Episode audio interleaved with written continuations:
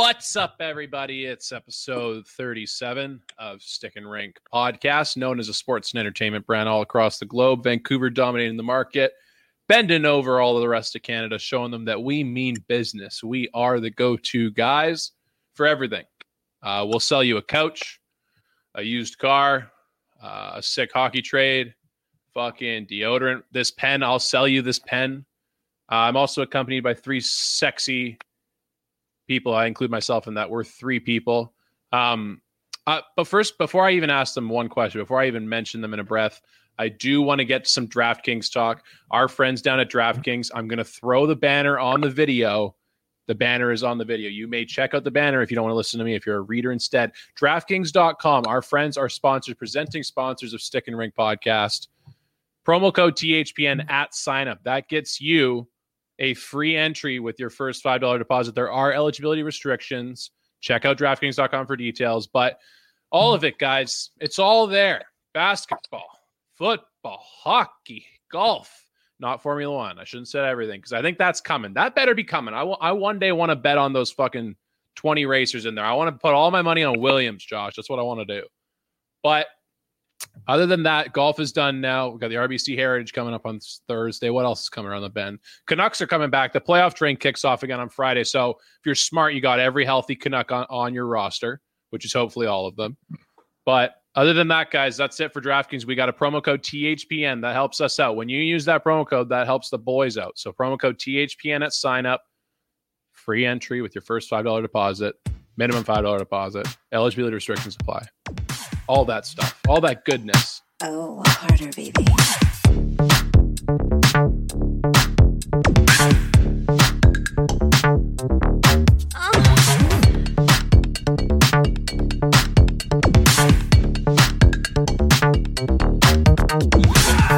Episode 37. Josh, how are you doing?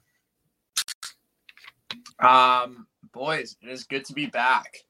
Uh, I am in day seven. I don't know. I think day seven of quarantine, maybe. Anyway, so that's fine. Um, but it happened again, boys. I got another message from one of my other buddies asking me to golf. Supposed to be today. Had to dreadfully say no.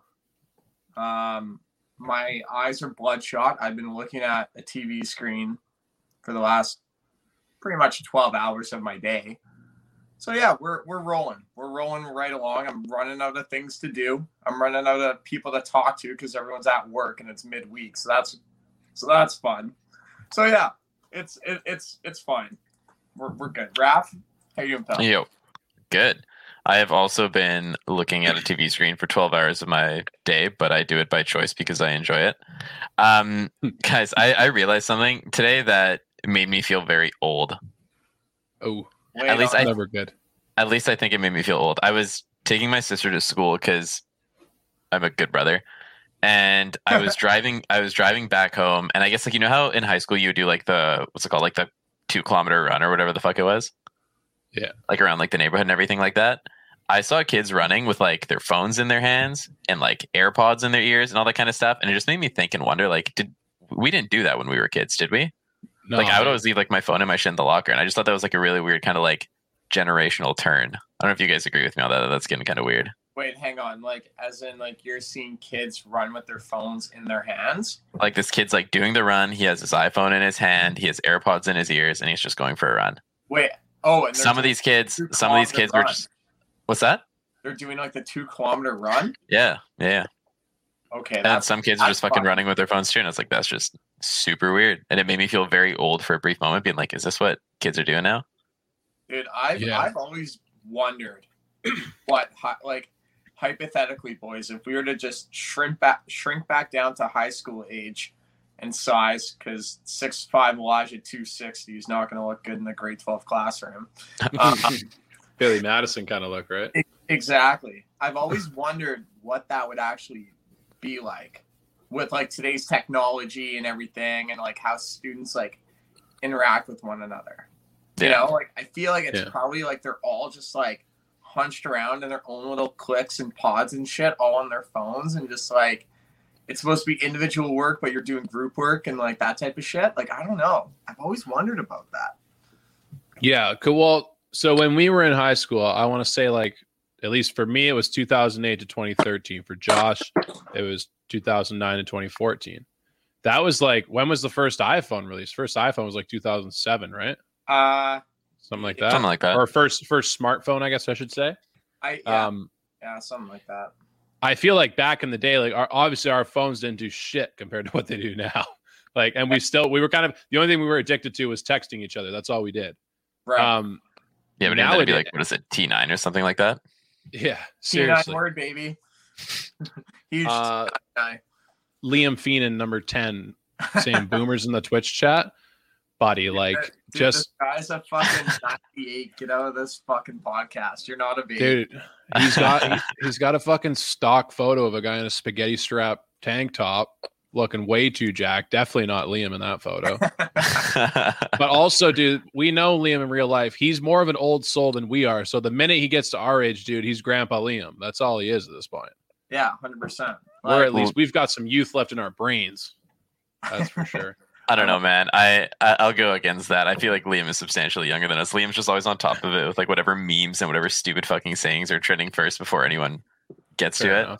Liam was the first person I ever heard yell sheesh, just randomly and ironically, and I was just like, "All right, cool, I guess." and now the entire world's fucking doing it. So, like, do you guys remember, like, calling it like a spaz or like a cow? Because, like, Yeah. I did that a lot. Like, Yeah. there, there were certain words, and now, like, if you, like, Chatterbox. yeah, like, Yeah. I just, Dude, I, used, I wonder, used to call everyone a scrub, dude. I was a gamer and I'd call people a scrub online. And then I go to high school and I'd dummy someone in PE. I'd be like, dude, you're a scrub. Do you guys? And they wouldn't know what to say. Do you guys think if I were to be in your high school at the time that we would be friends? I would bully you. just kidding. No, just kidding. Josh, you should have seen Raffle in high school, dude. I didn't go to his high school, but I knew what kind of guy he was in high school. And I think I know the reputation he had in high school. Like, you think that, like, right now, you kind of see Raffle, like, great guy, nice guy, actually, like, can be friends with everyone. In high school, literally, literally, letter of the word was friends with everybody. Like, there was not one, maybe one person that he rubbed the wrong way. Everyone Yeah. else was like, oh, I know Raffle. I was a nice, quiet kid, dude. I was also like, I wouldn't fucking, I, I wouldn't put myself as like the popular kid, but I wouldn't also put myself as kind of like the You weren't a not popular kid. I was kind of like that, like in that, like I You don't know. I, played- I just have You friends played the everybody. field perfectly, dude. Yeah, I played the field. The And I just hang out in the was- science hallway, go to my fucking bio classes, and go home. Yeah. The only thing is he was a whore in high school. He slept with like a hundred people. That's oh, all Oh, definitely. So Yeah, true. like probably should get tested. Back to the cell phones. I do you guys so one of the biggest things I thought is like during our time in high school, it, it was like obvious there's a fucking rule. You don't pull out your cell phone in class. Is that Yeah. still a thing? Dude, I don't know. I don't Because like by the time I got to the end of it, it was like I'm using it for my calculator. It's like I'm looking up the like how to do this. It's like fuck off, you know? Yeah. Yeah, I don't know. I don't. I don't. I, I guarantee there's got to be a rule, right? Like there has to be. Yeah. Like you can't just like sit. Like how are you expected to teach someone if they're literally looking at another screen? Yeah. Like, But, I like- think that rule is still in effect in terms of how much it's actually like enforced. I guarantee has gone way down. But do you also think that like like think about how incognito we were with our phones, just like pulling them out underneath our desk, like leaning back in a way to like next next to your thigh, dude. How dumb did we look? Then the Exactly, fucking teacher yeah, was thinking to sound like, "What a bunch of fucking losers!" I see them the whole time. hundred percent, yeah. But I'm sure like kids have now refined cheating on their phones, right? They've started doing it. They had to have started doing doing it in a different way. Mhm. I bet. They've revolutionized it, or teachers have just like stopped giving a fuck and they're like, you know what, they're everywhere. They might as well kind of utilize them somehow. Okay, I let bet you, ask I, you I guarantee you they have texting breaks. I guarantee it. That was starting to come in like grade 11, 12 for me, and I was like, "This is so weird." But They they, had I texting guarantee you they have. What? You know, you know what? You know what always made me laugh in high school was when you're in the bathroom and you're like washing your hands, taking a piss, taking a dump, whatever it is. Yeah. And you always look on the wall and always see some funny ass fuck graffiti. Like there's always like like you see like someone bad mouthing a teacher, I mean, you know, like or like I remember Yeah. dude, I remember this one time, dude, I remember this one time Yeah. I'm I'm on the throne and I look and I remember like there was on the throne. I, I look and there's this girl that I knew, like she was in like one of my classes, and it's like call this girl for a good time and like wrote her number. And I'm like, holy shit. Josh, the real question: Did you call that number? No chance. I I almost texted it, but uh, I I refrained. Josh and Michelle weren't really on the same page yet about like what the the dynamic of the house was. That was that was for Stampede. That's what Stampede unlocked. Yeah, yeah. There you Yeah. go. yeah, exactly. so Man. what else do we have going on here? Okay, so guys, I got big news. Well, actually, this is this is my day so far. Um, I'm pretty sure I snapped it to Liam's girlfriend and not him. Boom, left you out of it, Liam. Get fucked. I so I come home. We go. I pick up Megan. We go to the gym at three thirty.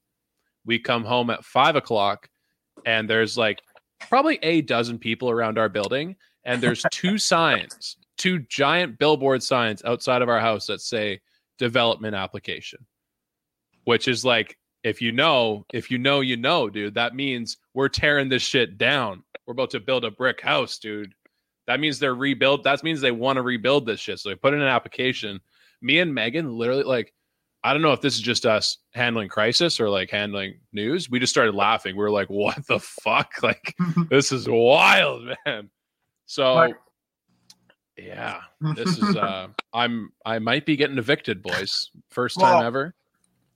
You know what, E? Yeah. I wouldn't worry too much. What I would do is, if you really don't want to leave, just chain yourself to the building.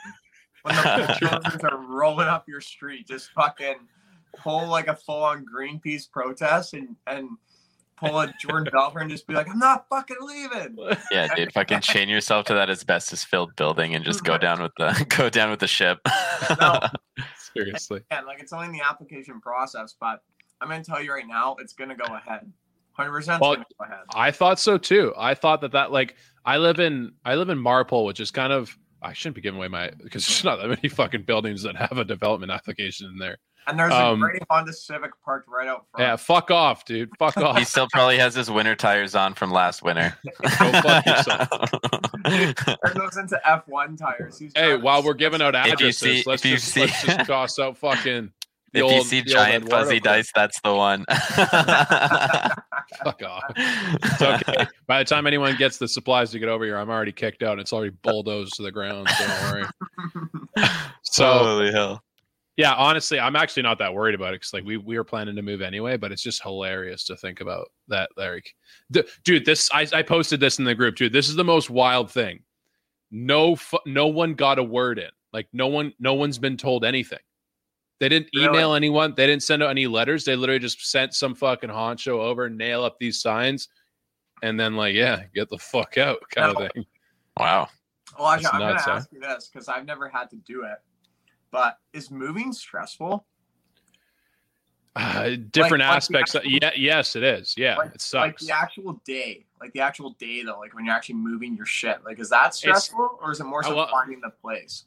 Personally okay that's like a whole nother fucking smorgasbord of bullshit you have to deal with finding the place sucks because like it whether or not you're looking for a place to buy or a place to rent it the basic routine you go through is you find places that you like that you don't end up getting or that like are just one thing away from what you want like you have like a list of five things that you're looking for and it has three or five you know Right. um, and so that sucks. The actual day of moving, I wouldn't equate it to stress. It's not stress. Ima- but just imagine waking up knowing you're going to get punched in the face. That's pretty much what it is. like, because you know you you're not stressed. You're like, this day is going to fucking suck. That's Yeah. what that's what you know. That like it's it's it's so different from like this day is important. It's more like I just hope I wake up and this day's over. No amount of planning can prepare you for a move. You can be as fucking prepared as you want. You can have as much shit as in boxes as you want, but it is always going to be fucking something that goes wrong. Yeah.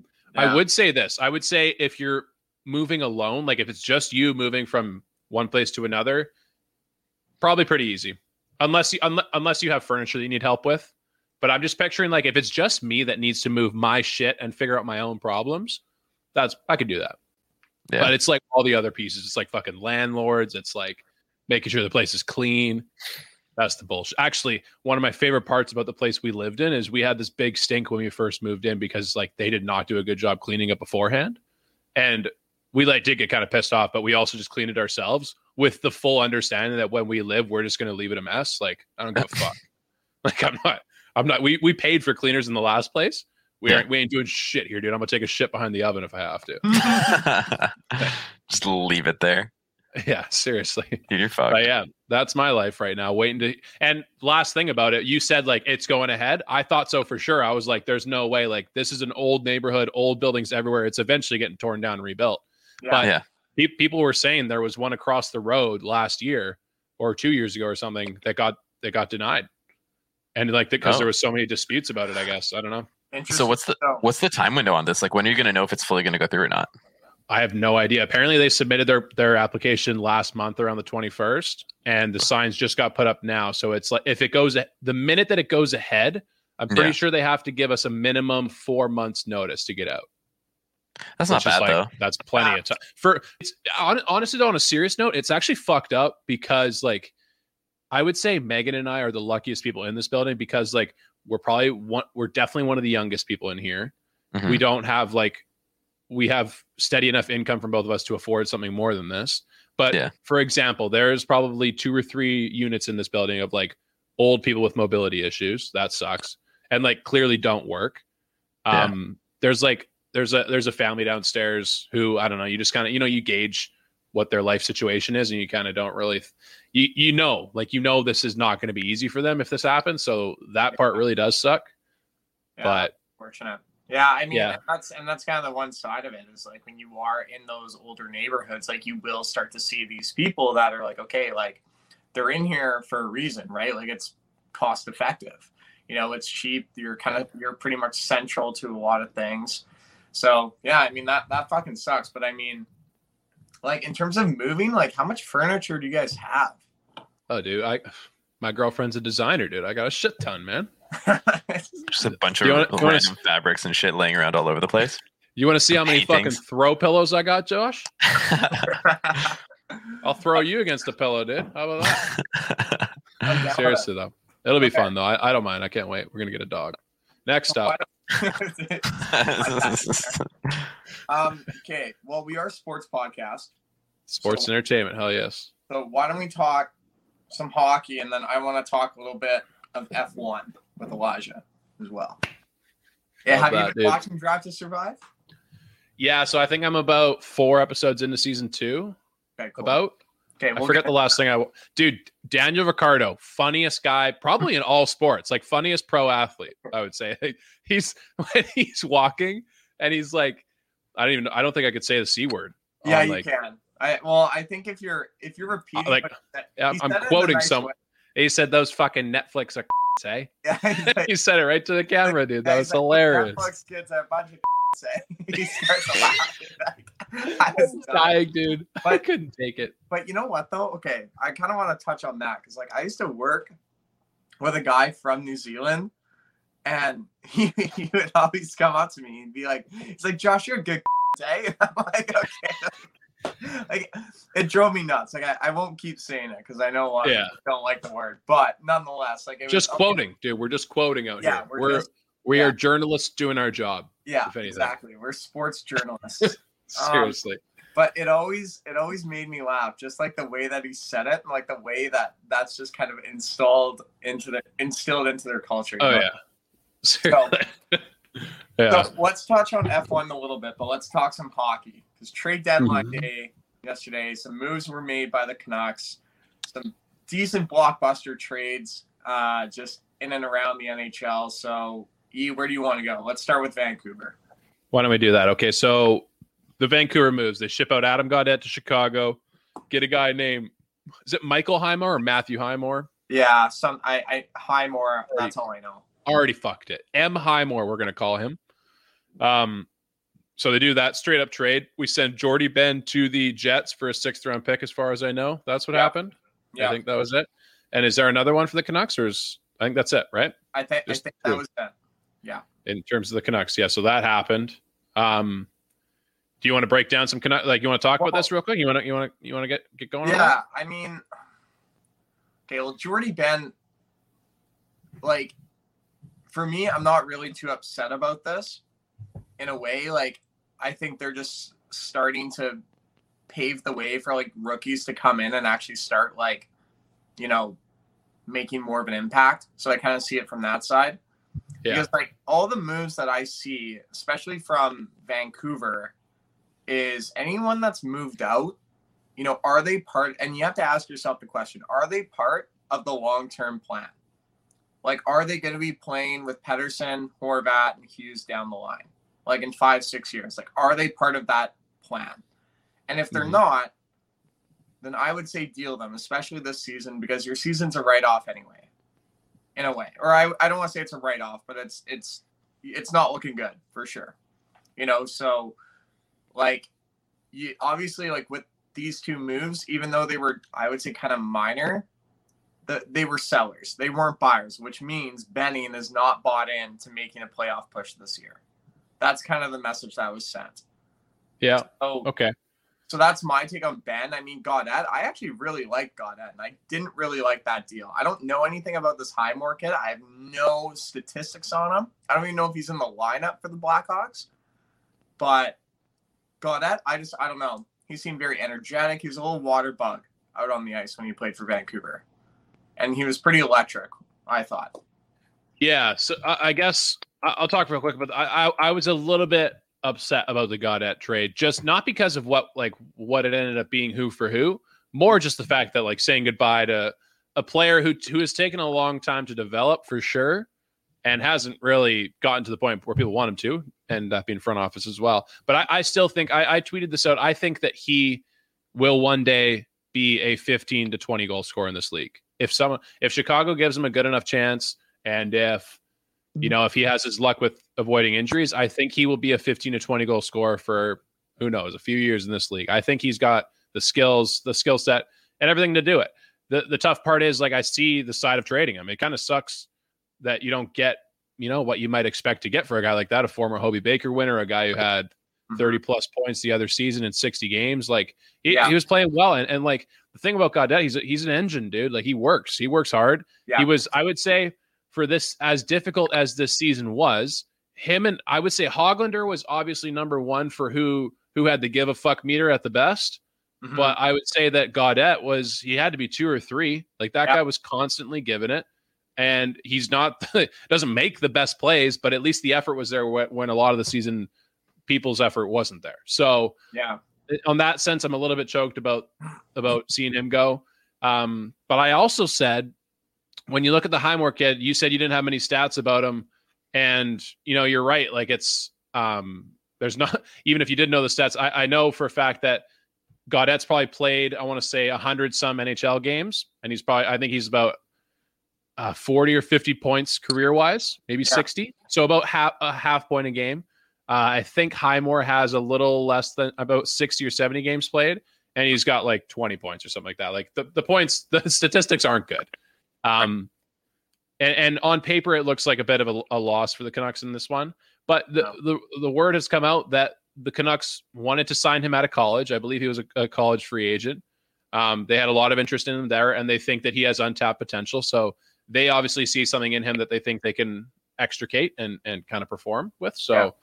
I'm excited to see that because what I was saying is is no one knew what Tyler Motte was going to be when we traded for him because that was way back in the Thomas Vanek deal to uh, Columbus or whatever it was, Detroit. I don't know. Right. Um, so like oftentimes you don't really find out the result of the trade until a few years later. So Yeah. I, I'm looking. I am looking forward to seeing how that goes. We did miss one one move the Canucks did. They did acquire Madison Bowey. Um. Oh, really? So yeah, yeah. So From where? Washington? uh, I thought it was. Was it Washington? Yes, I think I think it was. Dude, I I, don't- remember. Look at us not knowing shit, dude. dude, I the whole the only reason why I know Madison Madison Bowey is his name actually. oh, is is it Bowey? Fuck. because I remember the He's from Chicago, isn't he? I don't He's from know. Chica- Chicago. Oh, he used to play in Washington. Anyway, He Yeah, did come and from Detroit. Chicago. That's right. Yeah, he came from Chicago. the the only reason why I know this though is I remember being really invested again in like minor hockey, like WHL stuff, when I was watching the Kelowna Rockets when it was like Nick Merkley, Josh Morrissey, uh, and then Madison Bowey was Morrissey's defensive partner on on the WHL team, and the kid's pretty good. Um, I, I don't Yeah. think he's ever really like solidified himself. Um, in kind of any team that he's been on, maybe lack of skill, but also like when you look at like when you have a good player drafted out of the WHL and you go to like a winning team, it's harder to crack that roster for sure because like they may just not have a spot for you. Um, so I mean, again, like I can't really speak to what he's done over the years, but the name rings a bell, and and I don't mind it. So Nice. No. Yeah, I would say so. uh, Just an overall look at the way the Canucks are approaching this. So, funny enough, these are three minor, minor deals the Canucks have made, and fucking Canucks Nation is livid. Like, leave it to Vancouver to somehow create a mountain out of a molehill. This is not a big deal. What is going on? Some people wanted more for Gaudette. They should have traded him earlier when his value was higher. Some people wanted Pearson moved as well. Just fuck off, dude. Like, can we just we just leave this small time situation as a small time situation? Just move on and, and look forward to Friday's game. like yeah, like I agree. Like I think, like I think the it's not like we we're blowing up the roster here. You know, it's Yeah. not like we're trading away like a key piece. Like, are we trading away depth guys? Yeah, but again, a depth guy is you have to ask yourself that question as a GM and as a fan. Like, do you see this person on the team five, like four to five years down the road? And if the answer is no, then that person is expendable. Like, I'm sorry, but they are. You know, it, it's the sad truth. And again, like people always care about like what you're doing now and what you're producing now. You're only as good as your last season. It almost seems in Vancouver, which I think is a very Oh, Yeah, fuck Josh's audio. Who cares about it, dude? it's for the best. Yeah, Josh. Yeah, oh, there you. I think you're back now. sorry, fucking okay. got a little phone call from a buddy, and and I don't know why He's probably asking you to golf, dude. Yeah, hundred percent. Yeah. So so anyway, like I think like if yeah, if you don't see them in the future, then they're expendable. Like they really Yeah. are. So the I should have told you the part that people are mad about. Honestly, Canucks Nation, they they're actually pretty okay with trading people. Like if anything, they're fucking gun ho on just getting rid of people on a whim. So Mhm. they're they're more of the thought like Jim Benning's not doing enough, not getting enough. But I would say and the, the thing that gets me about this fan base, I almost rant each episode about what this fan base fucks me up with, is like the idea of not trading Pearson, signing him instead. The people that wanted him traded, honestly, it, it comes across as like, man, a second, third round pick might take this team over the top. It's like, no, that's a second or third round pick that might come up in the next three or four years Mhm. like Mhm. That really doesn't make or break what this team is. If uh, in my opinion if you want to be a fan that's and i i hate to put the divider there and say you're either a fan or you're not because there is a middle ground. I, I get that. But in my opinion you should at least be enough of a fan to say that you are a fan of the core the pettersson hughes horvat boeser miller. You're a fan of that. You're a believer in that. And you should you should consciously be able to say like okay i might not like jimbo but he's built a pretty good team, and I like the team. I think we can win with the team. So Mhm. I don't know. That's where that's where I fall. I think some fans are fucking idiots. Yeah, yeah, I agree. Like, and, and again, like no matter what you do, like everyone's gonna be like, "Oh, you got fleeced in this trade," and like, and, and I think every fan base does this. Is like from a face value trade, and we can jump into another one. Um, is like eh, from face value, like you don't know what it's gonna be. You'll never know. You know, like I mean, like when you look at, um, who was it? Uh, The man, man trade. the Ma- well no the Mantha trade but i'm just talking about general trades like overall like you know the subban and uh the subban and weber trade great example. Montreal. people uh, like were about to murder bergevin because because they traded subban but look dude look what look at where weber is now like three years down the line and subban's on his second team in that timeline like clearly there was like bergevin was right but they only care when the player you trade away does well and like that's when you're like, oh, he, you know what I mean? Like if this Highmore kid comes in and you know lights it up or like at least does well, dude, this conversation is going to be over by next week. Yeah, You know, like that, that's that's exactly it. And um, the and that that's the thing is hindsight is is twenty twenty. Whenever whenever there's like someone else to blame, whenever you can blame the GM, hindsight is right there to do it. But Yeah. like, and this is a this is the thing that's whenever and this is whatever side of an argument you fall on. It's so hard to give credit when you're wrong. No one does it, especially in social media. Why would you? Yeah. But people also are way they're they are fucking lightning quick to give out criticism when they're at least minusculely right. You know? Yeah, hundred percent. So- And like, and another trade that I was even thinking of to speak more of like how Vancouver reacted from a fan that was looking from the outside in was Cory Schneider to the Devils. Like that, Yeah. that pick that they got for him was Bo Horvat, dude. That's your fucking captain. Like that was the pick that got you Bo Horvat. Like you traded him to Jersey for the number seven, and it ended up being him. Like, you know, and look at where Schneider is, dude. This guy doesn't even play, and now you've got your captain. So, Yeah. you know, again, like from face value, people are like, dude, like, what are you doing riding Lu- Luongo? Like he's so bad. Like Schneider should be your goalie. Well, you know, I mean, Luongo had a more successful career after he left Vancouver. And you know, you're still eating his contract, which which is shitty, but Schneider's not even playing and Bo Horvat is still here. You know, like I feel like Yeah. this and again, JT Miller trade, same thing. You know, you give up a first round Yeah. pick, led the ti- tied for team scoring last year. You know, he's having a bad year this year, but nonetheless, it's just like people like if he didn't pan out in that first year, people are about to kill you. But I didn't hear anyone say anything about JT Miller last year when he was leading the team in scoring. Not one thing. Yeah. That's where di- take, take the L. Disco Stew on a on Twitter is pointing out that Luongo got us Marky as well. There you which go. I mean, like, what? Uh, fucking thank you for pointing that out, Disco Stew, because that when we look back three years from now, let's let's just hope that we're kind of a perennial contending playoff team, at least just in, in the hunt every year, right? Yeah. If we're get if we get to that point, I honestly, ah, fuck it. Sorry, I got distracted there. Um, three years from now, if we look back at the, at the time that we had Marky for those five years or so, especially the last two, when when we kind of had our core figured out and he was there, I would say that he probably might be the most important part of getting us there because he like he picked up he really put some fucking tape on the holes of this team. Yeah. To make us make us be better than we were and learn how to win, you know, and like experience winning for the first time in a long time. Yeah, that that that was 90% him.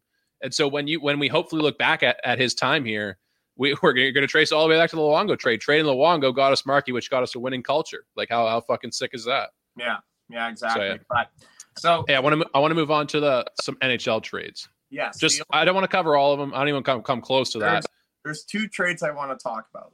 And I Hell think yeah, you I already those know. are. Anthony Mantha and Taylor Hall. Those are the only two I want to discuss. Dude. Anthony Mantha, man. And you know what? I'll credit I'll credit Steve Yzerman, dude. Like this guy, like we all knew this was coming. Like this is what Yzerman does. He fleeces teams for players that have value, not just for this year, but going forward. And because he he'll trade a core piece because he knows like when your team is in the dumps, like when you're dead last, like Detroit is, you don't have a core. You don't need a core. You're not going to be competitive. Because clearly, if you were good, this core piece would be a difference maker. And Mantha's not. He's still effective and he'll do unreal on Washington. But at that point, like Washington again, like you kind of have to follow this up. Like you have to follow up the cup run in a way. You know, like they're the fact that they've been so good for so long and they only have one cup to show for it. I'm not saying that's a bad thing, but nonetheless, you look at the teams that they battled with, like a Pittsburgh or a Chicago over the years, like, you know, those teams have multiple cups and they have one. And like they mm-hmm. only won it a couple of years ago. So I I love the Mantha trade. I think it's a I think it honestly it's at the end of the day, like the Capitals got fleeced, but also at the same time, people have to remember like the Capitals are in a win now situation.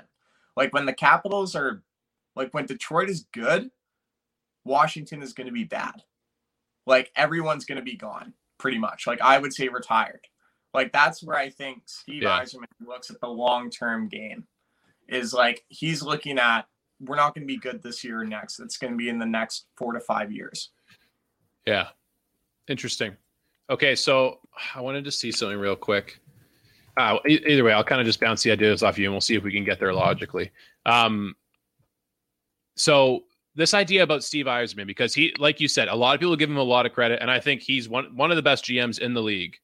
Um, like I can't take that away from him. What I will say is, it is much easier to pull these trades off when you're in the position that Detroit's in. Like Like when you're when you know you're bottom of the league going in the season, you are bottom of the league during the season, and you have a player like Mantha where you've got this timeline. I don't know, is it 25, 24, 26? I don't know. Yeah. Either way, got a pretty affordable contract. He has a bunch of upside and he's performing decently well. Like that's this is a moment where you can easily say, fuck it, it doesn't matter if I it really doesn't matter if I'm wrong on this, because like he even said he's not going to fit our timeline anyway. Yeah. So even if he fucks this trade up and and you know Anthony Mantha becomes this 40, 50 goal guy, well, not a big egg on his face anyway. Whereas when you look at guys like Jimbo, and, and sorry, one more point about Yzerman. This is what he did with Tampa too. Yeah. I don't I don't know how bad they were in 2010, but he took over in 2010. It took them till 2019 to win a cup. He didn't exactly build like a, an overnight dynasty. No. So uh, he did a lot of good shit. But by the by the time he got to a position where Jimbo's kind of in, he was making some pretty aggressive moves, man. yeah. Like like that. What what was the Jonathan Drouin for Sergachev? That one worked out, but Mhm. not as well as you originally thought. And and even now, like you got, I don't. This is the part I did I didn't really clarify because I don't know if he was the one to do the Blake Coleman trade.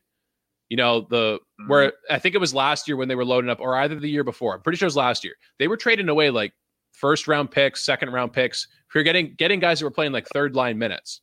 Yeah. That ultimately won them their cup. But you know what I mean? Like that's a pretty big payment. I so mean, what I'm trying to, sorry, I want to wrap it up by just saying, Jimbo is in a hard spot, man. Like, so i- ignore the first three years of his tenure because you're coming off the Sedin hangover and, and fixing that part of the team. Yeah. But once you actually get pieces that we have the core, now you have a decision, especially early early success last year. Now you have a decision where okay, I could trade Gaudette at the peak of his value, but like, what if by trading a guy that just got 30 points, what if he improves next year and we falter as a team like we did this year? Like, Mhm. imagine the uproar if he had traded Gaudette in the offseason and he went on to have six, uh, like a point a game pace or or eight or 60 points in 80 games and the Canucks missed the playoffs. You know, like it's not fucking easy when you're in this middle of the pack kind of situation. Yeah. Yeah, that's- no, that's I- my- that's I my agree. point. And and I think like that, and, and I agree with you in the sense of like, okay, when you're a middle of the pack team, and I would say like that's probably like seventy to eighty percent of the league. Like you're a middle pack team, I would say. Yeah.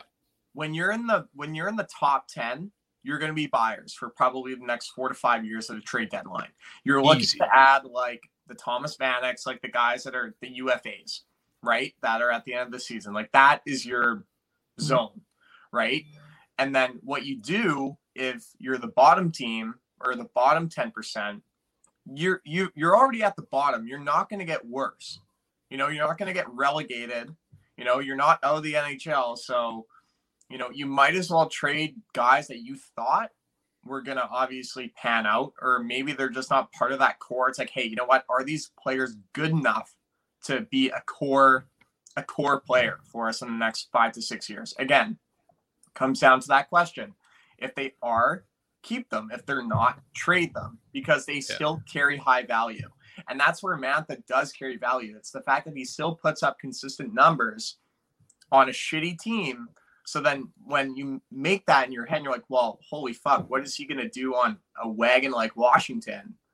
Everyone's like, well, they're going to put them over the edge. And so, and also at the same time, like Yzerman, like what I will credit for Tampa Bay, like he drafted Stamkos. I'm pretty sure, did he not? Or no? Uh, he came in No. 2010, I think. I think he was 2009 or something like that. Yeah. Okay. So he had Steve. Yeah, he, but he didn't have Kucherov. He didn't have Tyler Johnson. He drafted Drouin. He drafted Hedman. Pretty sure. Actually, Victor Hedman, not 100 percent sure. Maybe. Oh. Um, but he drafted Vasilevskiy. He hired Jon Cooper. Like, like Yzerman is a very good evaluator of talent. Looking at the minors, so like when you look at his tenure with Tampa, like did he make any blockbuster trades? I maybe like not huge ones, but it was more so like his scouts and like his team that he had working for him as well. Like Yeah. he, he forms a team that kind of just comes into one. You know what I mean? Like I think that's kind of it's basically our Trevor Linden, except Yzerman is like a hundred times better. Yeah, exactly. What Steve Yzerman is to Detroit. Yeah, you're not wrong. So the Jakub Vrana going the other way. Big Mhm. piece. That's a talented guy. A lot, a lot of upside on Jakub Vrana there. They, they got a package coming the other way. Like you said, Yzerman pulled off a, a pretty good deal here. Um, I would say, I would say it's an even trade right. You can't call a winner on this one just yet. Yeah, and, and again, like I think Mantha is going to be more so the immediate impact. Yeah. Um, but yeah, nonetheless. So why don't we move on? Let's move on to Taylor Hall. Taylor Hall, fucking dude, that was a waste of time going to Buffalo. So you just drive down the road and you're in Beantown, yeah. which is now he's kind of come full circle. I mean, he's in the place now where it was Seguin or Hall in the draft. I forget what year it was. And the team that I'm pretty sure 2010. 2010. Yeah. So, So s- he he went from the number one team because they took a number one overall and then he got traded 11 years later to the number two team which is just it's wild. It's wild how much taylor hall has bounced around. Would you not agree? Like what's wrong Yeah. with this guy? Like like there's is there something wrong with him or am i just out in left field here? Do you think he's just a giant curse? i don't know. That's there But is like- that thought about like him like- as a person, as a player, nothing terrible, but him as like a connotation and what the vibe the fans have around him now is fucked. And you heard you heard our guest Tara last week saying like she thinks Taylor Hall's hot garbage. like i just A lot of people do. dude i don't know man like this guy like he's like he's a free agent at the end of the season and what did he Yeah. get from buffalo seven and a half one year deal I think it was? I think it was ten. I thought it was ten, dude.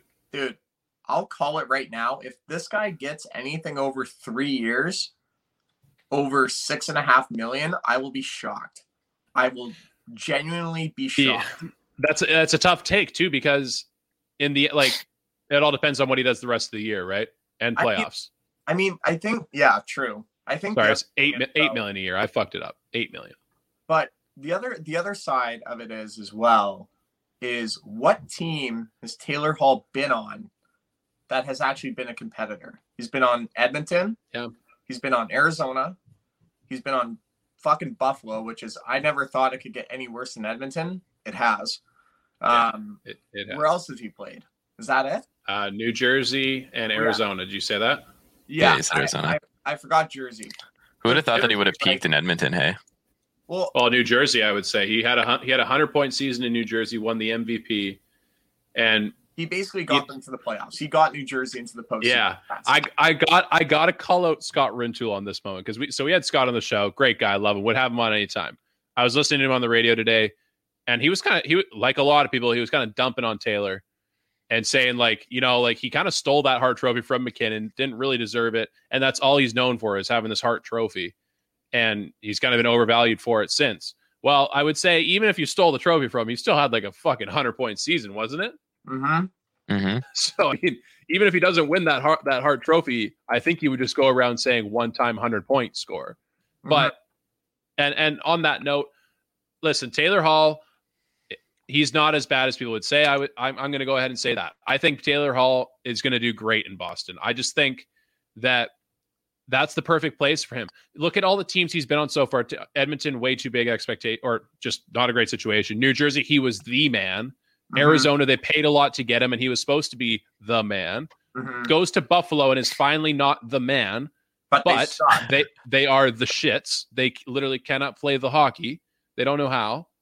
Yeah. And now he goes to Boston, and he's literally like he's probably fourth on the totem pole there when it Yeah. comes to offense And- at, at best. and and I think I think the thing is with Taylor Hall is that we've all realized is he can't be the guy. He can't be the number one as we've seen hmm with I would agree. with Jersey, Arizona, and Edmonton. However, he and, and it's so funny you look at where Edmonton was when you had the big three. You had Nuge, you had Ebs, and you had Hall.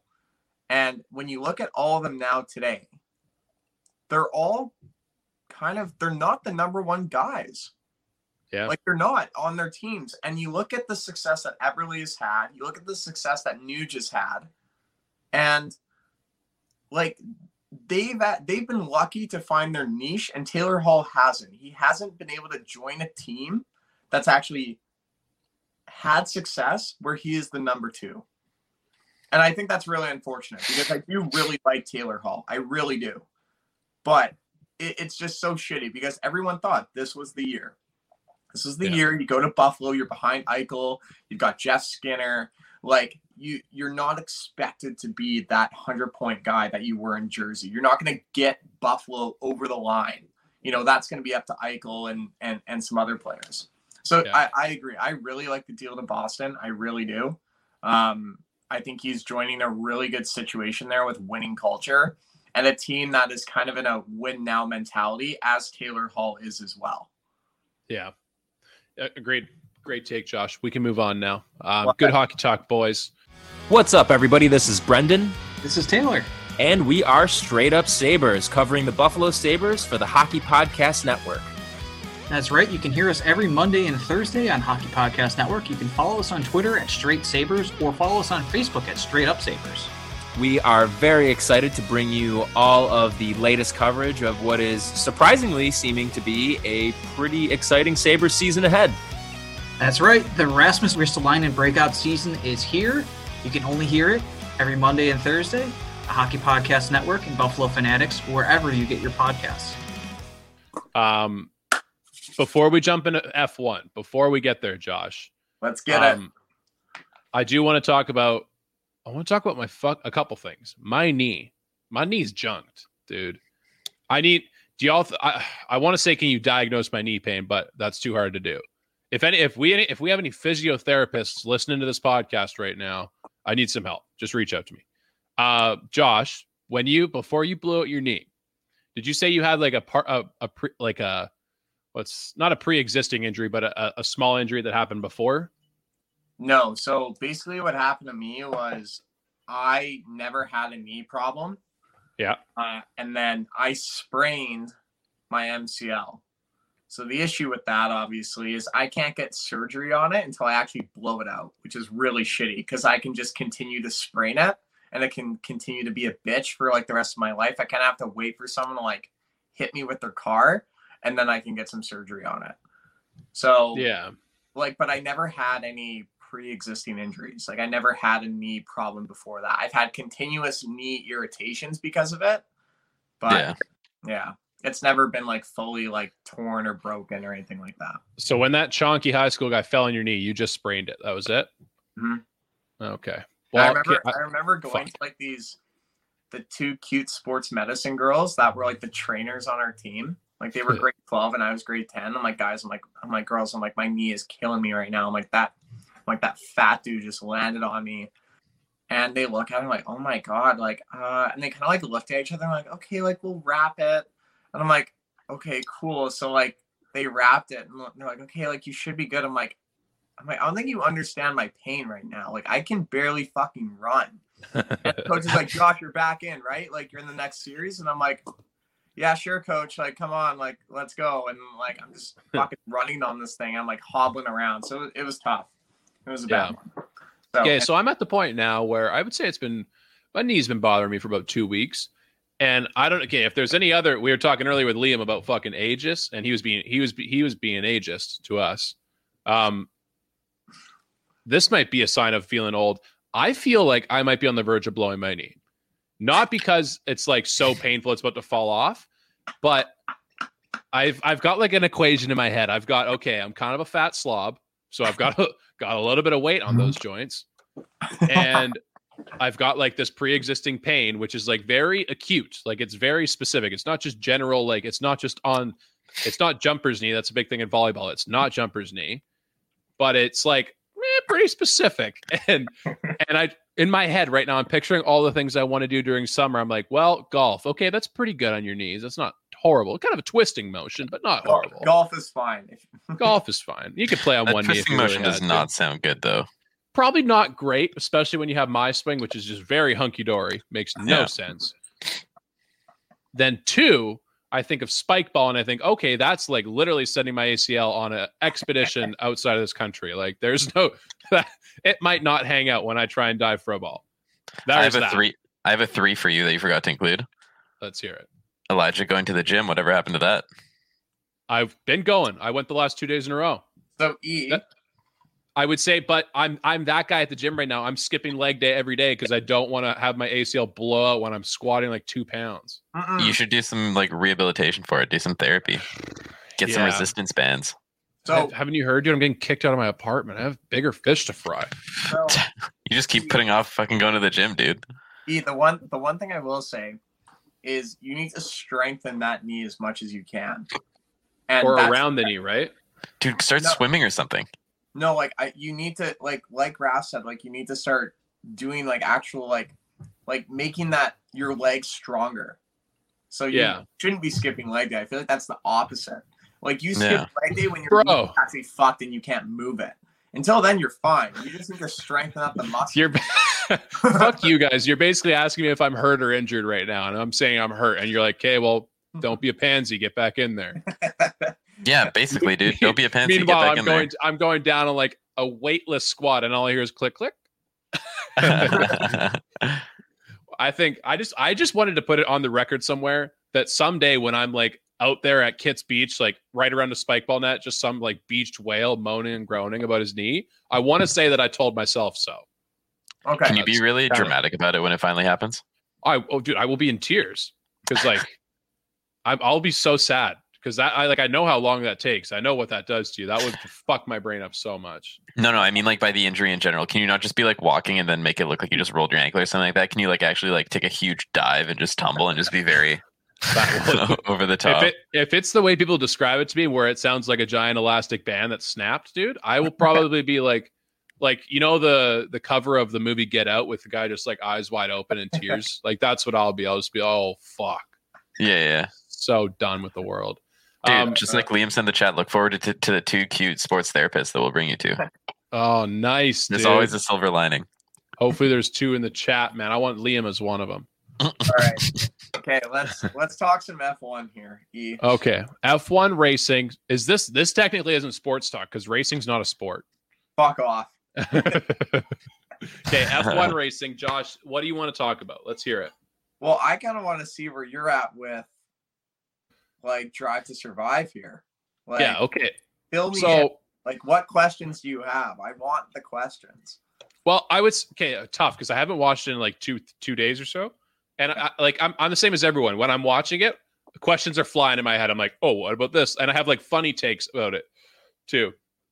Okay. The one thing I will say, so Josh and I are are, are planning on watching F1. We're gonna watch F1 race on Sunday. It's my first one ever. F1 virginity being popped, just like that. I'm actually kind of scared about how hard it's gonna feel. Um, Do you think you will wake up early enough to make it there for 6 a.m.? No chance. I Like knowing how punctual you are and like how fucking on time you are, like there's no there's no chance you show up right when it starts. I think six six a.m. is a bit easier than like eight thirty or nine o'clock. Just because like 8:30, 9 o'clock, I kind of like I it, it's just like water off a duck's back. A second episode in a row, I use that term. Um, like I don't give a fuck. I'm like I could wake up for that, no problem. But six a.m. kind of like it scares me. It puts me in my place. Well, Um, well, don't, well, don't forget, E, like you're not up at 6 a.m. Like you're probably up at like 5:30, driving to my house. yeah, and Yeah, then dude, that's- remember that's when you get there, you're watching cars go around a track Hey, for what? For sounds for, like fucking for two It's like- hours? sounds like melatonin on TV, dude. I don't know if I'm gonna be able to do that. Yeah, you're not staying awake through that whole thing. There's no way. dude, trust me. I I'll be hyped. I, okay so here's here's what i'm going back to it guys here's what i was saying is that Okay. lots of questions when i watch it lots of thoughts but here's where i'm at i i tried to not really like look at current f1 stuff while i've been watching it because the season two is like what is it two years ago uh, something like that? no, season two was, Last year wasn't it? 2019 or no, yeah, two years ago. Yeah, yeah. yeah it was 2019 That was last year. Yeah. so i was trying not to get myself any spoilers but now here i am i'm about to go watch my first race i have no idea what's going on and i'm looking and so i kind of spoiled it for myself. I looked at the standings right now. My boy daniel Ricciardo, not with renault. That didn't go well in season two i guess. Yeah. um what else? Well then i start seeing names that i don't know like l norris. Fuck are you? Who? um Lando El- Norris. yeah lando norris. Did i meet him yet? I might have met him. Dude, he was at the end of season one. He was that little McLaren kid. oh i remember this this cocky looking fuck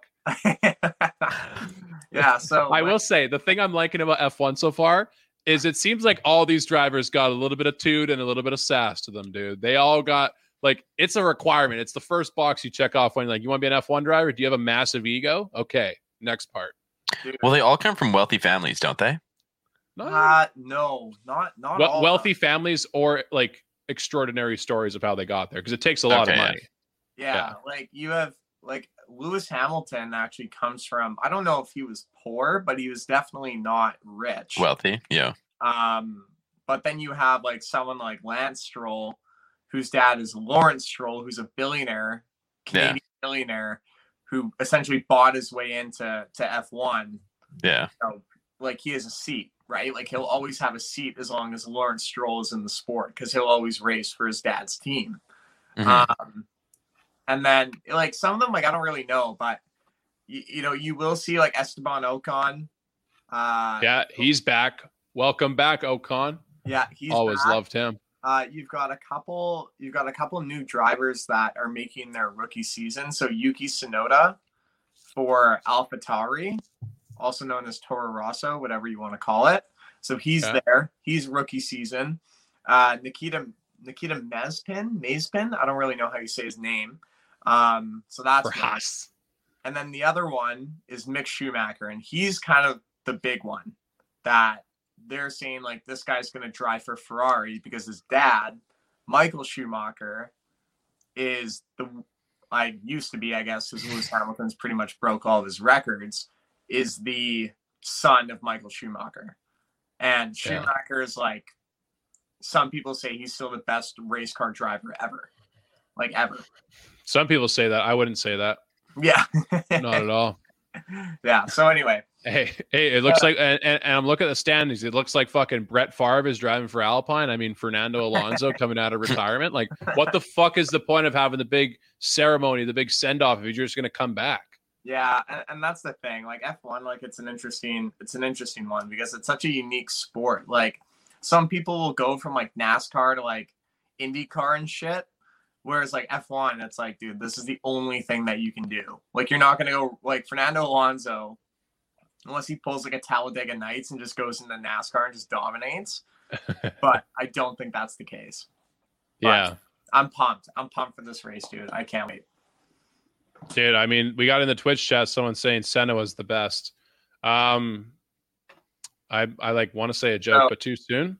So here's well, here's the thing: is the track that they're racing on this Sunday at Imola. That's where Senna died. I don't want to watch Ooh. anymore, dude. Why are we getting all Why are we getting all weird and sentimental about this? I'm just, I'm just saying, dude. I'm just saying, like, and so everyone, I never actually knew whatever happened to Michael Schumacher because like he's alive, but apparently he was actually in like an almost fatal accident. That's pretty much like, I don't want to say this in a mean way, but he's pretty much a vegetable. Like he has not made a public appearance in like Oh, really? 14 years. Yeah. When Like, did this happen? alive. I forget. You can Google it. Like, I'll look it up. yeah, you can look up Michael Schumacher's skiing accident, but basically it caused him to like never walk again. Like it was it was brutal apparently. So and the family 2013. yeah. So the family's always been super private about it. Um Oh. But yeah, like I always find it like so ironic that like these guys drive like bombs on wheels and like that's kind of how like that's how, you know, like your life kind of ends in a way. You know? Yeah, with a skiing accident of all things. Yeah. It's an interesting one. So anyway, Yeah.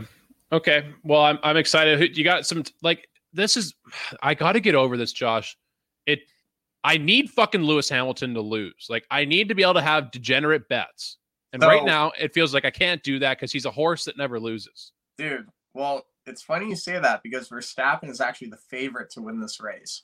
Oh, now we're talking. Now I'm betting on Hamilton. But like I that. went on but I went on bet 365 today. yeah. And apparently if you bet a hundred bucks on a Williams driver winning a race, it's like I think it's like forty thousand dollars. Wow.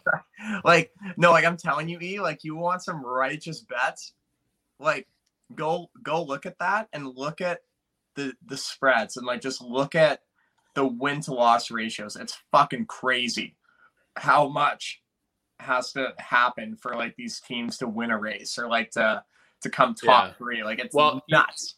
I imagine the betting world is pretty sophisticated in understanding F1, and they probably do it like horse racing, where you're allowed. You don't really necessarily have to pick the winner of the race. You're allowed to pick, predict who comes in what position.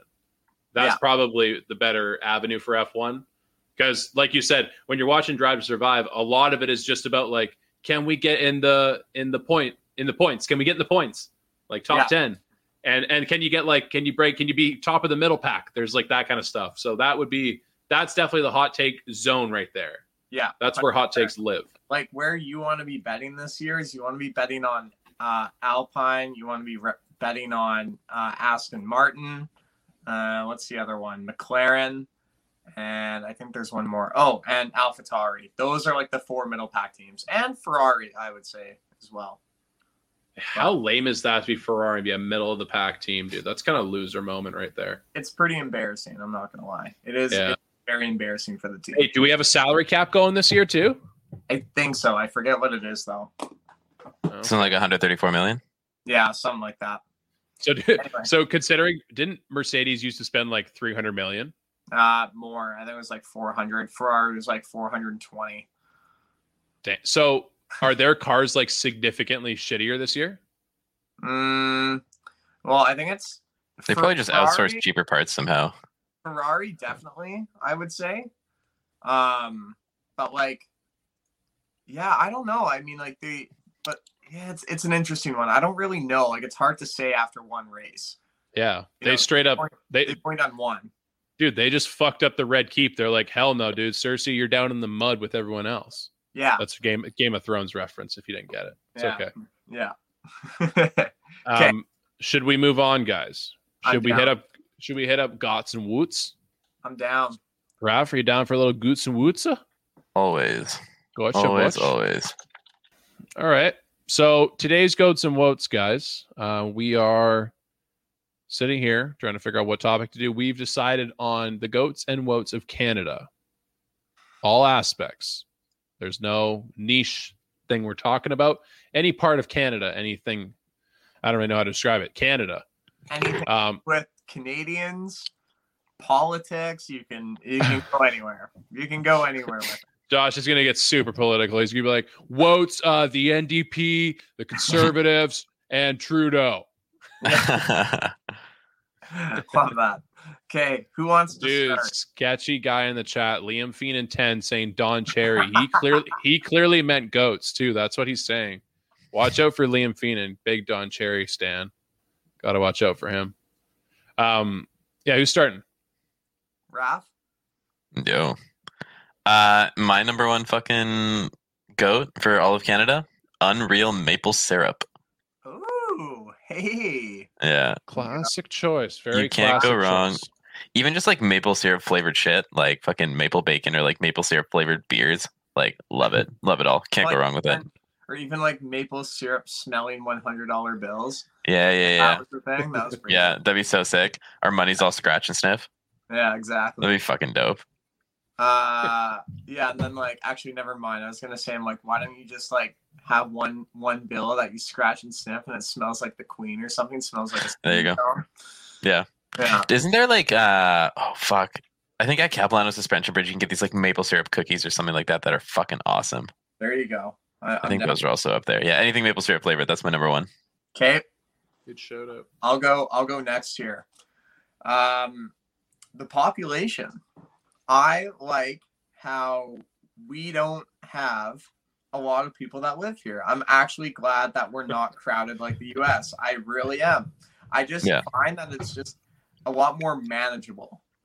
You know, like when you look at like the U.S., you're going after like 350 million people, whereas here it's like, dude, like you're going after like 38. Like you're chilling. You know, Yeah. like it's, it's not it's it's manageable. I would say.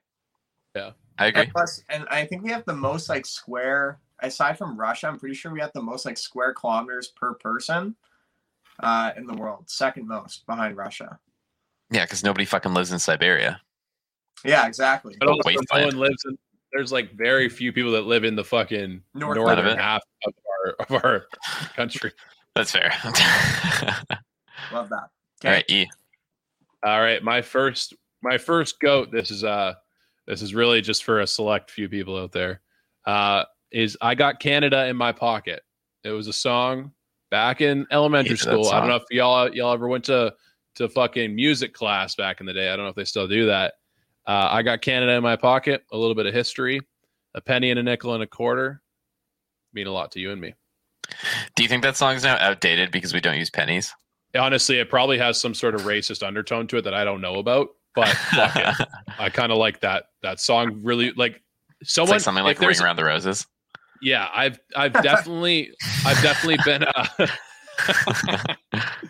I've definitely been utilizing the like small numbers of viewers we have right now. I've already asked for a physiotherapist, but I'm also going to ask for a DJ. If there's a DJ out there, can you please remix Canada in my pocket so that we can have a sick bop when we go out of quarantine? That'd Sure. be awesome. Okay. Raph, number two. Dude, the obvious one that I'm surprised nobody said first healthcare. Oh, that'd be I feel like we all overlooked that one. How many times have you just gone to the doctor, just walked in, walked out, no problem? Yeah, I know. No fucking questions asked. You know what I mean? Yeah. yeah. Meanwhile, you could be burning a hole in your pocket. That's so fucking- fucked. Like, yeah. oh, Like, I just can't. Yeah. The, the other the other thing I will add, and this isn't part of my goats, but something to kind of add on to it is assisted dying. I think that's actually an interesting right to have that most people don't have. Assisted No. dying. Assisted, Assisted dying suicide. or assisted suicide. Yeah, sure, Yeah. whatever you want to call it. I guess I don't think that's a term they want to use. Actually, I mean it's probably assisted dying. Yeah. Anyway. Yeah. Regardless, I just think it's and I was listening to this comedian, but he's like, no government or no, you know, one official can tell you when it's your time to check out, which I thought is very I think that's actually a very interesting an interesting Yeah. freedom to have. Anyway. Yeah. Okay. Um speaking of freedom, my uh my second one is uh we're allies with the US. Now I'm just kind of I'm sorry, are we on Wotes right now? I'm just kinda, I'm just kind of taking this from a like a World War Three type of standpoint.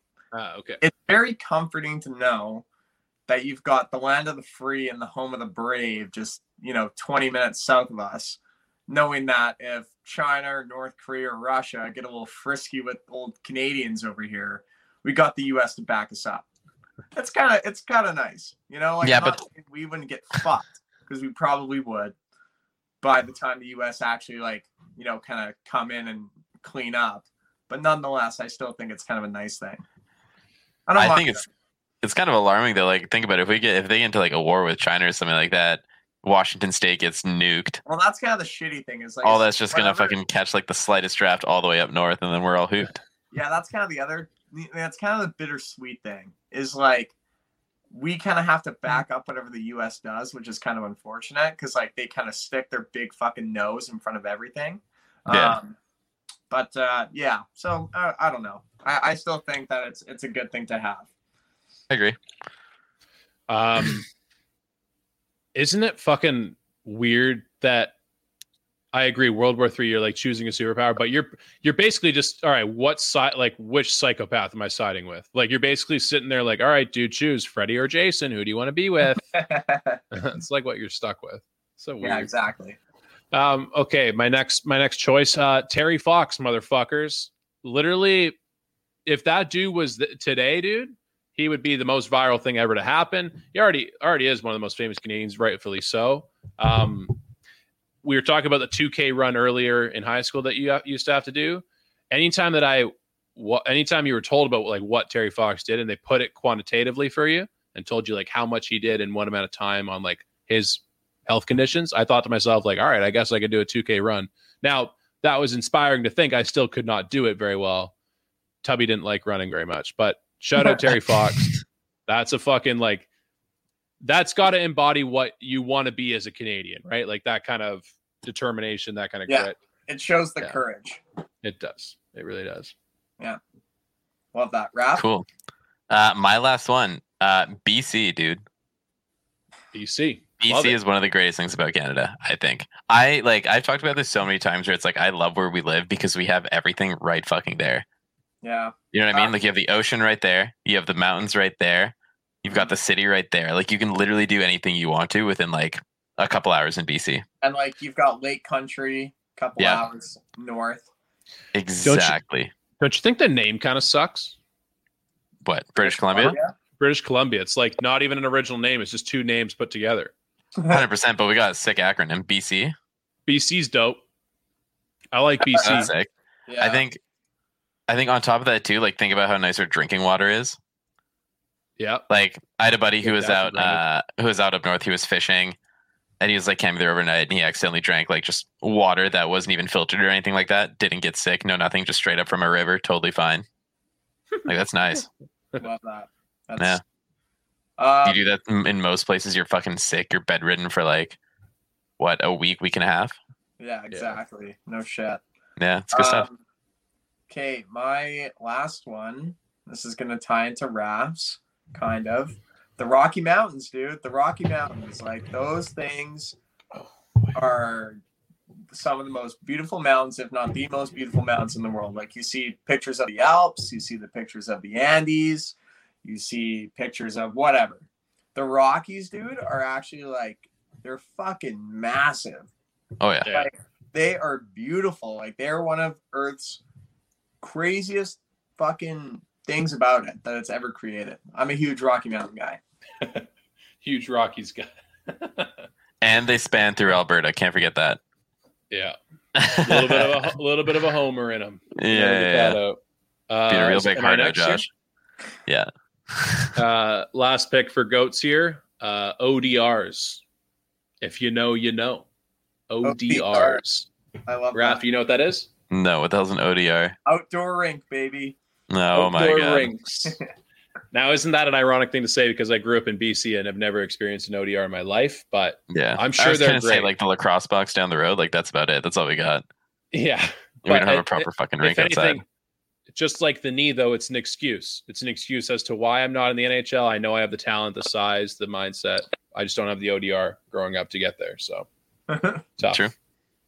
love tough that. titties. Okay. Do we have any honorable mentions for the goats? Uh, I wrote down everybody loves us. That's Everybody dope. likes us. Lots You of kinda- craft breweries. yes. There Lots of beer. Our- we got to be the craft beer capital of the world. Mine. I wonder. I'll look it up. I feel like I feel like Europe is so hell bent on like Guinness and Heineken that they don't even know what craft beer is. Our my only honorable mention is our money. That's it. Nice, yeah. I wrote down most multicultural place in the world. I just made that up. I think that's true. Real quick, Pentic- Penticton is Canada's craft beer capital. Shut the fuck up. San Diego is the craft beer capital, apparently. oh no, it's that's America. fair. That's fair. Um, and then Portland has the most craft breweries in the world, I think. I went to Portland. We didn't even see that many. But they're probably So all tucked weird. away. Like think about how, how small some of the craft breweries are that we have. Yeah, it's true. All right. It's true. Wotes, bring it up, guys. Let's shit on Canada real quick. Oh my god! Oh shit! My bad. Uh, fucking. Where do we want to start? Uh, how about something kind of topical? Our fucking COVID nineteen execution. Ooh. oh, Absolute Va- dookie. vaccinations. Yeah, what? Six. The whole country's doing sixty thousand people a day. I think, or no, that just may be BC alone. But Hey, you know what? I did this math for a friend the other day, and I don't think we should shit on BC as much as we do. There's probably other facts to like disagree with me, Yeah. but like if you go off of the states vaccinating a million people a day, which I don't know if they're doing more now. This the states are at the- vaccinating three million people a day. yeah, at the time of when I said this, it was a bit different. I think it Yeah. was they were doing a million and we were doing sixty thousand, and when you when you like factor in population size, it Yeah, was like the about per they, yeah they were doing I think like point point uh what was it point three percent of their fuck I remember it was like 0.9 versus 0.6 like we weren't far off right.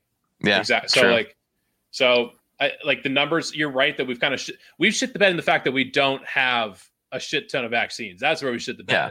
But think about also places like what Manitoba has a curfew right now. Toronto's back in full lockdown. We're slowly going back into phase three lockdown. Like, yeah you know, we also don't have a primary provider for the vaccine. Everything's being imported from other countries.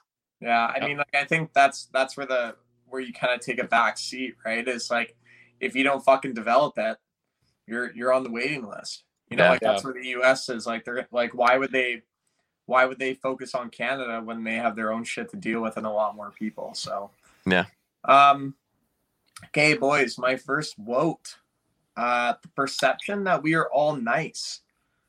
I don't like that because some Canadians are mm-hmm. assholes and Yeah.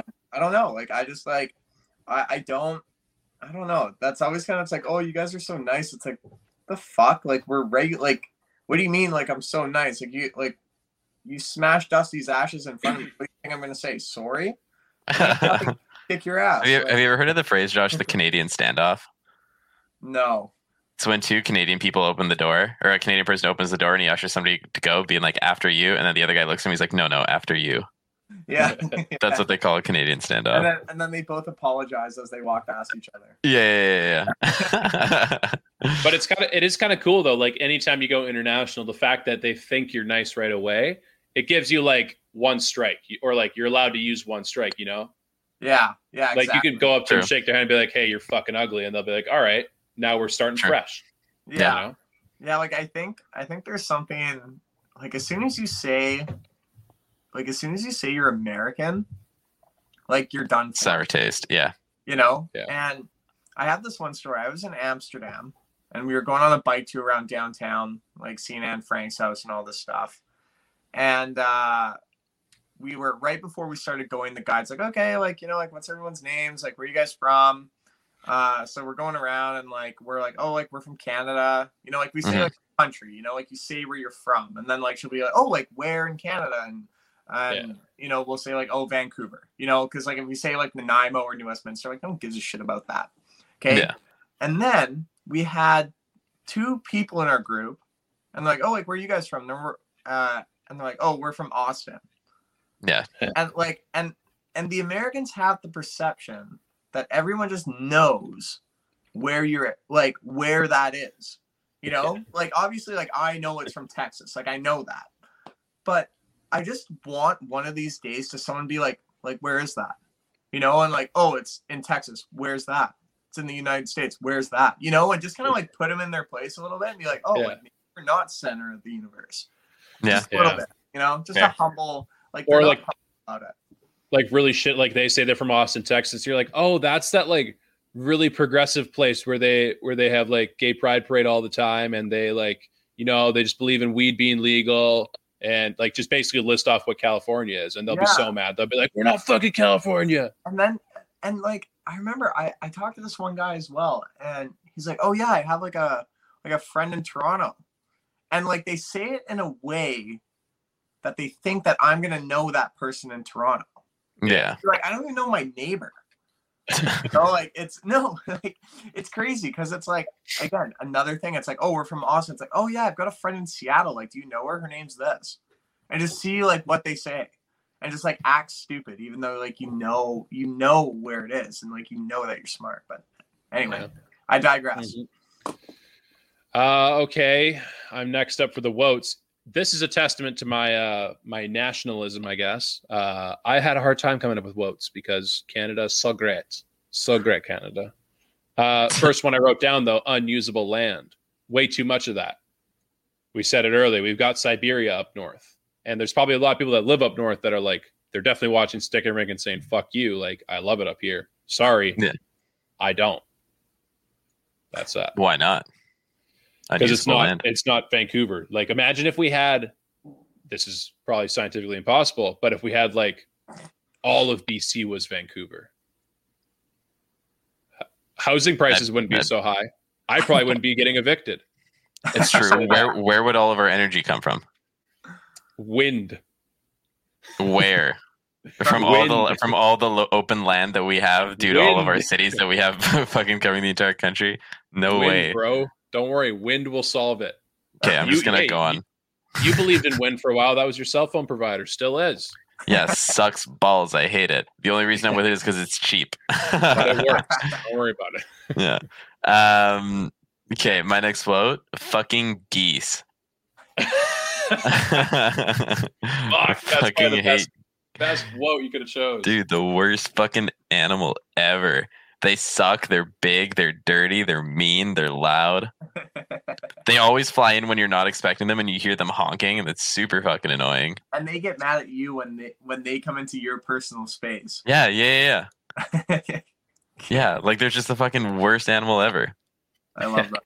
That's awesome. Liam Feenan, he's he's on fire in the Twitch chat. He says, "Glad they are used for coats." I do want to say when I when I when I see a coat that says made with whatever it says, like down goose feathers, I'm like, "Yeah, dude, double down I'm in.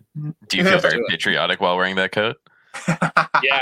Well, people will say like, "Dude, you're cruel." Uh, uh dude. I just picture myself like in the Saskatchewan fields shooting it down. Be like, "Yeah, that's a coat right That's there." fucked. Oh my God. Um, That's what they shoot, right? They shoot geese. Uh, no, they shoot ducks, Really? isn't it? I think so. Yeah, it's not geese. I don't think you can shoot geese. dude, I think it's like Really? five. I think hunting geese is illegal. Really? no, no, you can no, you can hunt geese. I don't gotta know. Clear, I gotta clear my schedule then. Okay. Um, my next one, snow tires. Hate them. Oh, the worst. Snow tires are actually brutal.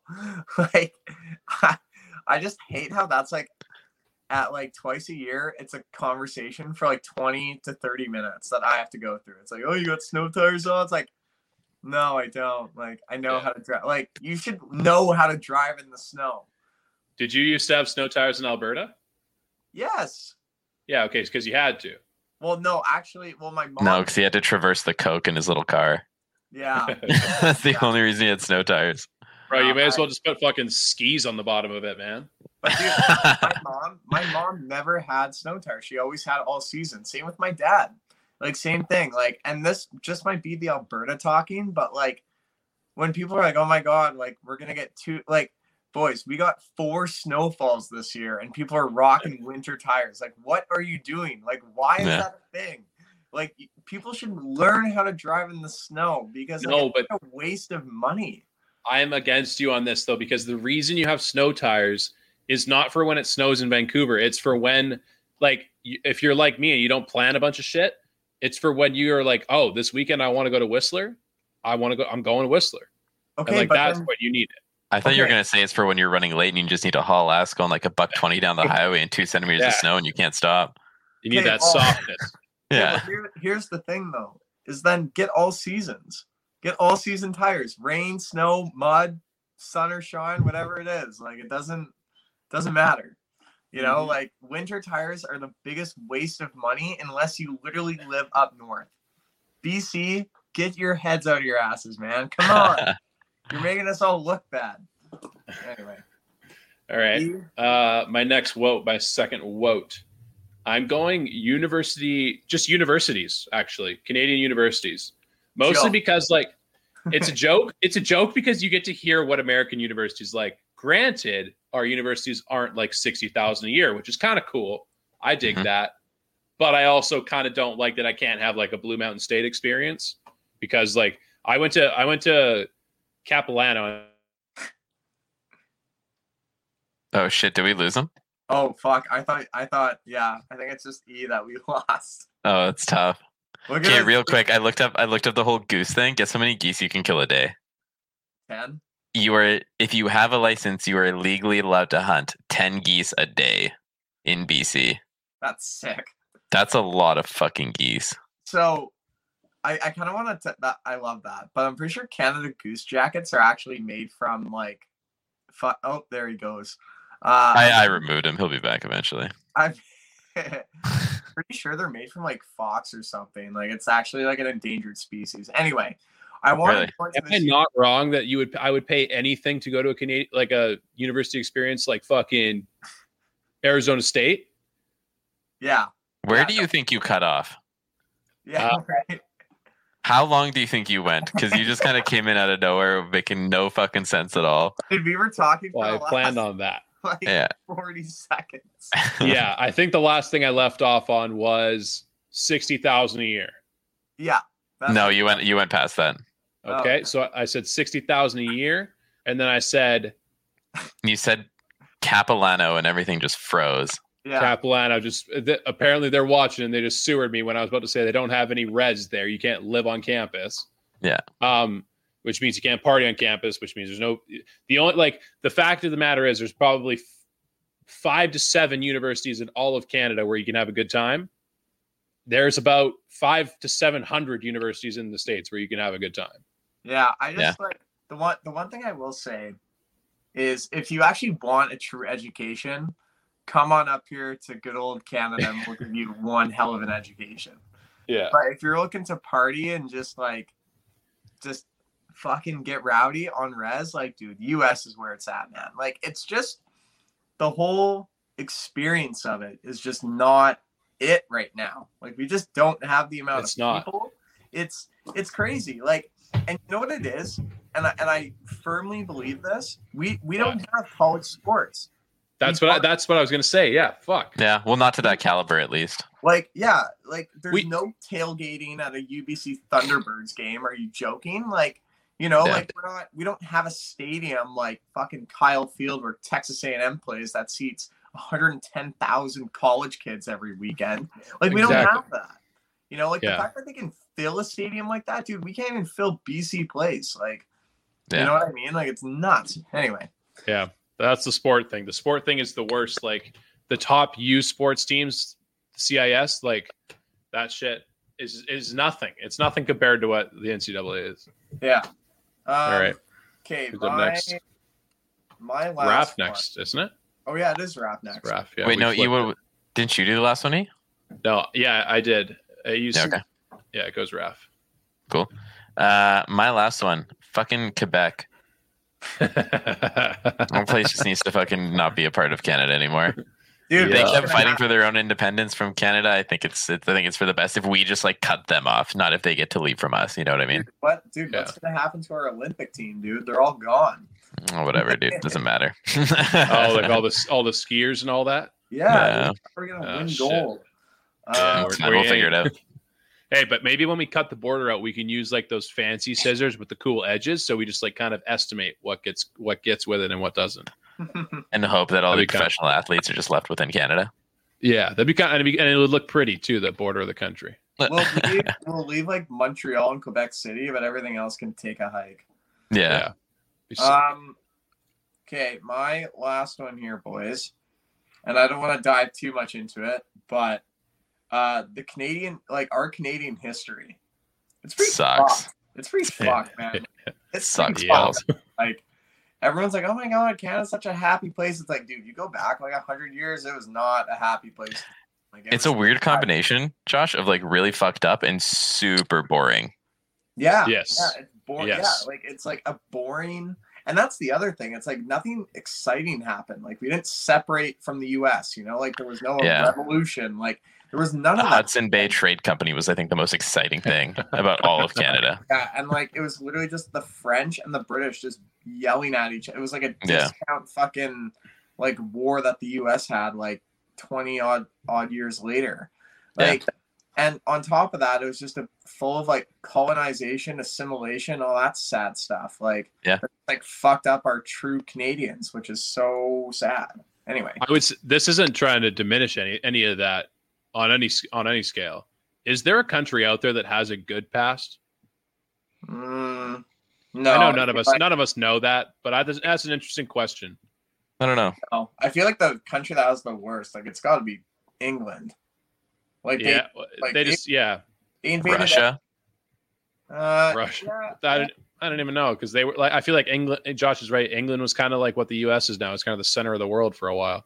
Yeah, like, Yeah. they were like the world superpower. Like they dominated Yeah, everything. I think we we kind of got to stop saying like Canada was bad, U.S. was bad. The fucking world was bad. like, Yeah. like, why Well, don't we just fucked say that? Well, I think it was because like the world of discovery, right? Like things are still being discovered. Like people didn't even know what fucking Earth was. They saw an ocean, and one day someone probably is like, "I'm gonna get across that thing," and then they Yeah. came across and like came to Canada and hello Christopher Columbus. There you go. How are you? Yeah. Seriously, Fourteen Fucking nine weird stuff. or seventeen. Oh, I forget. I think it's fourteen.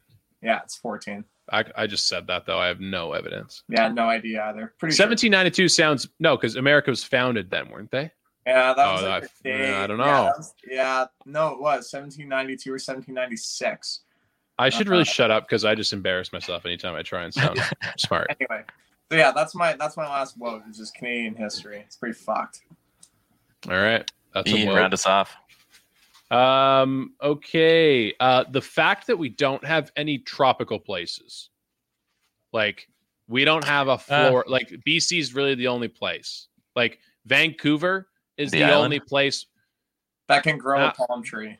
Yeah, and I mean like a palm That's tree, and I mean like I mean like somewhere where you can put a resort, and you it's kind of like the Mexico feel or the Florida feel, you know? Yeah, English Bay. Or- no, it's just not the same though. It's like such a small beach, and it's like But It's in the summer, it's like the a very same. similar vibe. Or like, let's say like something on Kits, like right there by the beach. it's similar, but in like a local sense. Like I've Yeah. always thought to myself, whenever I talk to people that travel over here and I see them at English Bay or even Yeah. Victoria for Shane in the chat, like even that, you kind of think to yourself, like, is it all that it was cracked up to be?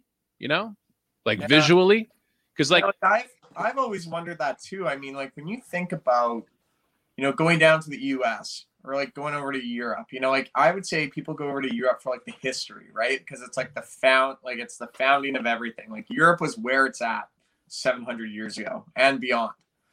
Now you look at Canada, or you look at even the U.S. It's like okay, when you go into the U.S you go to a certain city, like you go to Miami, you've got the white sand, you've got the picturesque beach. It doesn't snow, it's never cold.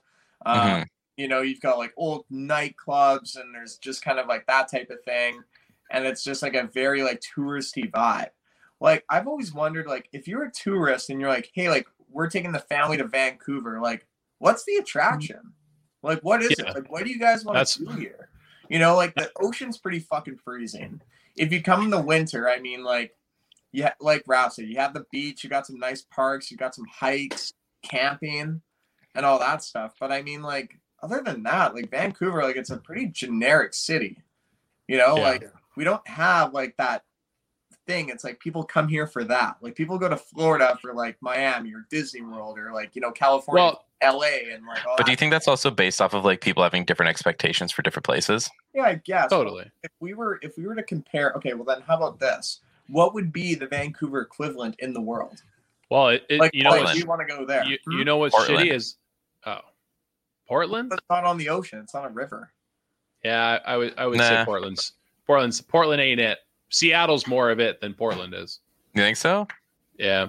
I don't know. But I, I would say the reason people come to Vancouver is because they hear it's picturesque and they hear that it's like they hear the, that line where you're like you can go to the mountains and the and the beach, the ocean in the same day, Yeah, true. things like that. And if you Google like best tourist attractions in Vancouver, Stanley Park's number one. Uh, I think, and then it's just a, a crapshoot of like English Bay, Lions Gate Bridge, Capilano Suspension Bridge, the mountains, stuff like that yeah, true. but this is that that's the thing about being spoiled and living here is that like whenever someone says like hey you want to go to want to go stanley park i'm kind of like "Mm, no The two most I the two most similar cities in the world to Vancouver are Seattle and San Francisco. san fran i could see Dude, yeah. San Fran, like I just think it's a lot more interesting though. You know, it's famous for the hills. probably You've got the cable cars. You've got a pr- you got a fucking prison sitting in your bay called Alcatraz. Like you know, you've got Golden Gate, which is way fucking better than Lions Gate. It's just uh, like twice as long. I don't know. Yeah. I mean, I, I can. But you don't it. have the forestry that we have here. Like that's the one thing that people take for granted. It's like you Yeah. don't Bria- have that greenery.